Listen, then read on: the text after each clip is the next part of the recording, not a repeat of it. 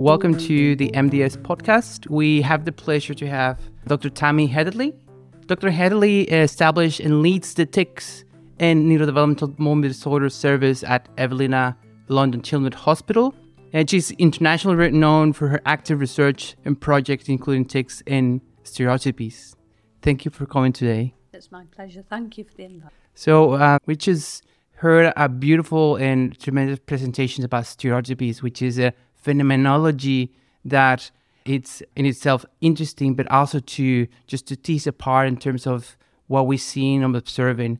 And perhaps the definition may be different from tic disorders, but I would like for the audience for, to listen to you and tell us about what is a stereotypy and what sort of research we need to do in stereotypy to understand better the phenomena.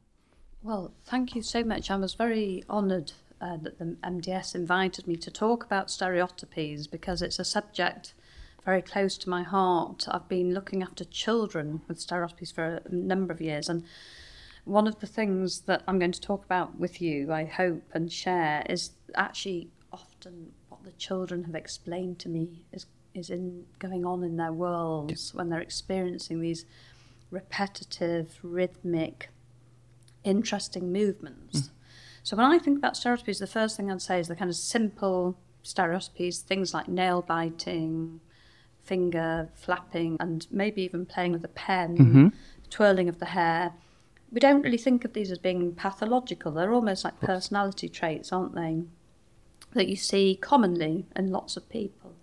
But then you start to see more of the more complex stereotypies, and these are children that do more pacing, twisting, unusual hand movements, or facial stretching, mouth opening. And they are movements which frighten parents when mm-hmm. they see them. And quite often they look cute at the beginning. They start under one, six months, nine months, as I showed the videos today. They, they tend to be with excitement. When people blew bubbles in the high chair, we saw the children. Or if they're playing with a toy and they look like the child's just excited. Or they might have them when they're bored. But when they go on and become more complex and prolonged and interrupt the child's activity, and the mm-hmm. child is engaging within them for longer periods, the parents can get concerned.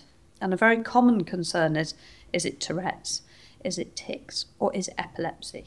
And people go to see paediatricians, and often they come away with the diagnosis, of, if you like, of these aren't epileptic seizures. And the mm. parents say to me when they come to see me with the movements, I was told it wasn't epilepsy. But that didn't help me because I didn't know what epilepsy was. So I said, Well, are you getting the label for the movements? And interestingly, it's often the parents that are finding the label. Mm-hmm. Like they're Googling the movements, they're looking at forums, they're joining Facebook, and they're self diagnosing with complex motor stereotypies. And then they may, you know, contact our clinic and say, We hear that you see children. I saw something very interesting you presented in the meeting. And, this is that subtype of stereotypies. I guess it's different in the way that it has different sort of response to the environment.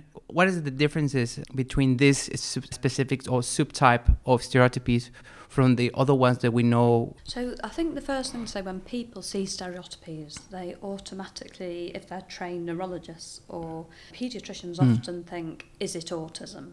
Mm-hmm. And one of the things we've described in our work on subtyping stereotypies is that you can have stereotypies without autism, mm-hmm. and there's probably a spectrum of the movements as well. The other thing people think about is rightly do we need to think of neurodegenerative genetic syndromic diagnoses. So, of course, doing a full developmental assessment, measuring head circumference, looking for additional neurology like dystonia, chorea, myoclonus, that's all really important in the initial assessments. But I think what the subtype we were talking about today was the intense imagery subtype. An intense imagery is a term we use to describe children who do stereotypical movements and they describe that by doing the movements, it's semi voluntary Mhm. sometimes. Initially, it might have been involuntary, but they do them to enhance imagery in their minds. And the imagery is often about superpowers. You know, they want to be a, a Spider Man or there might be a train driver. We heard the child today who was a racing car driver. Sometimes children describe being famous sports people and scoring goals in international matches and football matches or cricket matches. And so they engage in this imagery, but at the same time as doing very complex Mhm. movements which don't correlate with what you might expect. So they don't look like they're playing football. They're Maybe not doing in- mouth stretching or complex hand movements and uh, sometimes frightening looking movements. You know, the videos I showed today, some of them you could, uh, you could I'm sure you'd agree, look a bit choreiform, dystonic, posturing and unusual, but they can be distracted out of the movements when their name is called or when they're interrupted. Sometimes they don't like being interrupted Mhm. because it's quite a compelling thing to engage in. It's very engaging and intense. That's why we called it intense. The children get annoyed with you when you try to interrupt them. But the movement and the imagery come together. Some children say the imagery comes first and then they do the movements to make it brighter or more colourful or more engaging. And sometimes it's the movements that come first. And there's, obviously, there's children who have similar movements. You ask, Are you thinking about anything? What are you thinking about? And they say, Nothing. So there are children who engage in these motor strategies, look the same, but don't have the imagery. Yeah. And could, So c- could I ask with these children, do they have any abnormalities or comorbidities?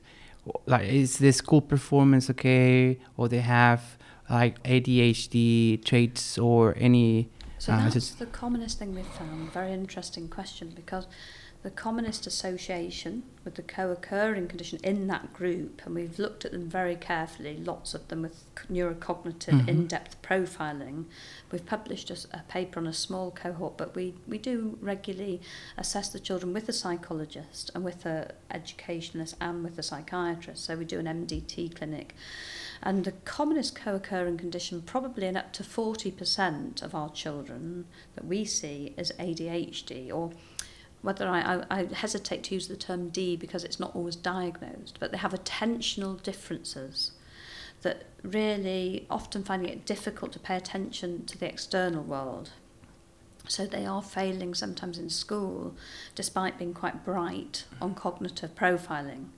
That's probably more about the way the school is testing children Yeah. to their true ability, but they do struggle and often they internalize in the classroom.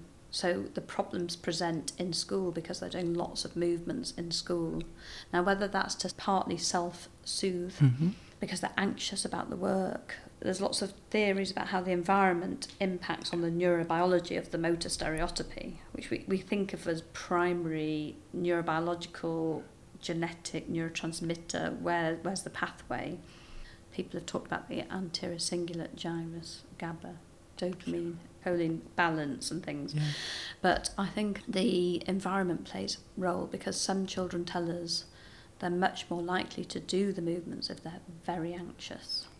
And uh, one last question: What is the clinicians or the MDS to do to invest or knowledge about stereotypies? What is your view? Well, my aim, my dream would be to work with some of the adult neurologists who see adults with maybe much more subtle or privatized stereotypies. I don't know really whether they would present to the adult neurologist or whether it's more of a neuropsychiatric presentation. But there's a subgroup, and this obviously isn't everybody with stereotypies, but a subgroup of adults who are sometimes the parents of the children we see, and sometimes adults that have contacted us because of our work, where they say, I have intense imagery.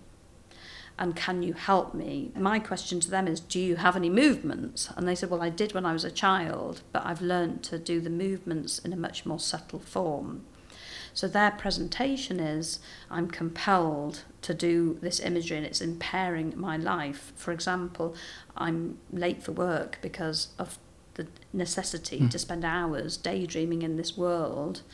Or they may say, my wife's divorced me or you know my part I, I don't have a partner because I'd rather be with my fantasy world partner. And so we're, we're hearing lots and lots of stories. And a parallel stream of work is going on with cognitive neuroscientists and psychologists and neuropsychiatrists in the world internationally hmm. talking about something called maladaptive daydreaming.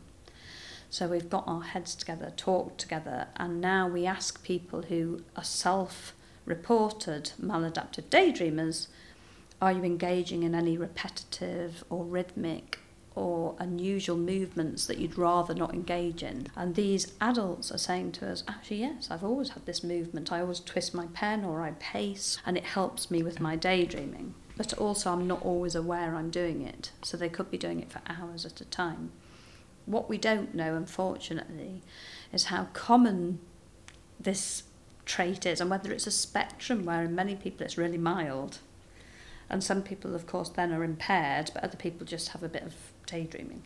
There's a little bit of work in that community looking at maladaptive daydreaming, but they haven't made the link yet with the movements.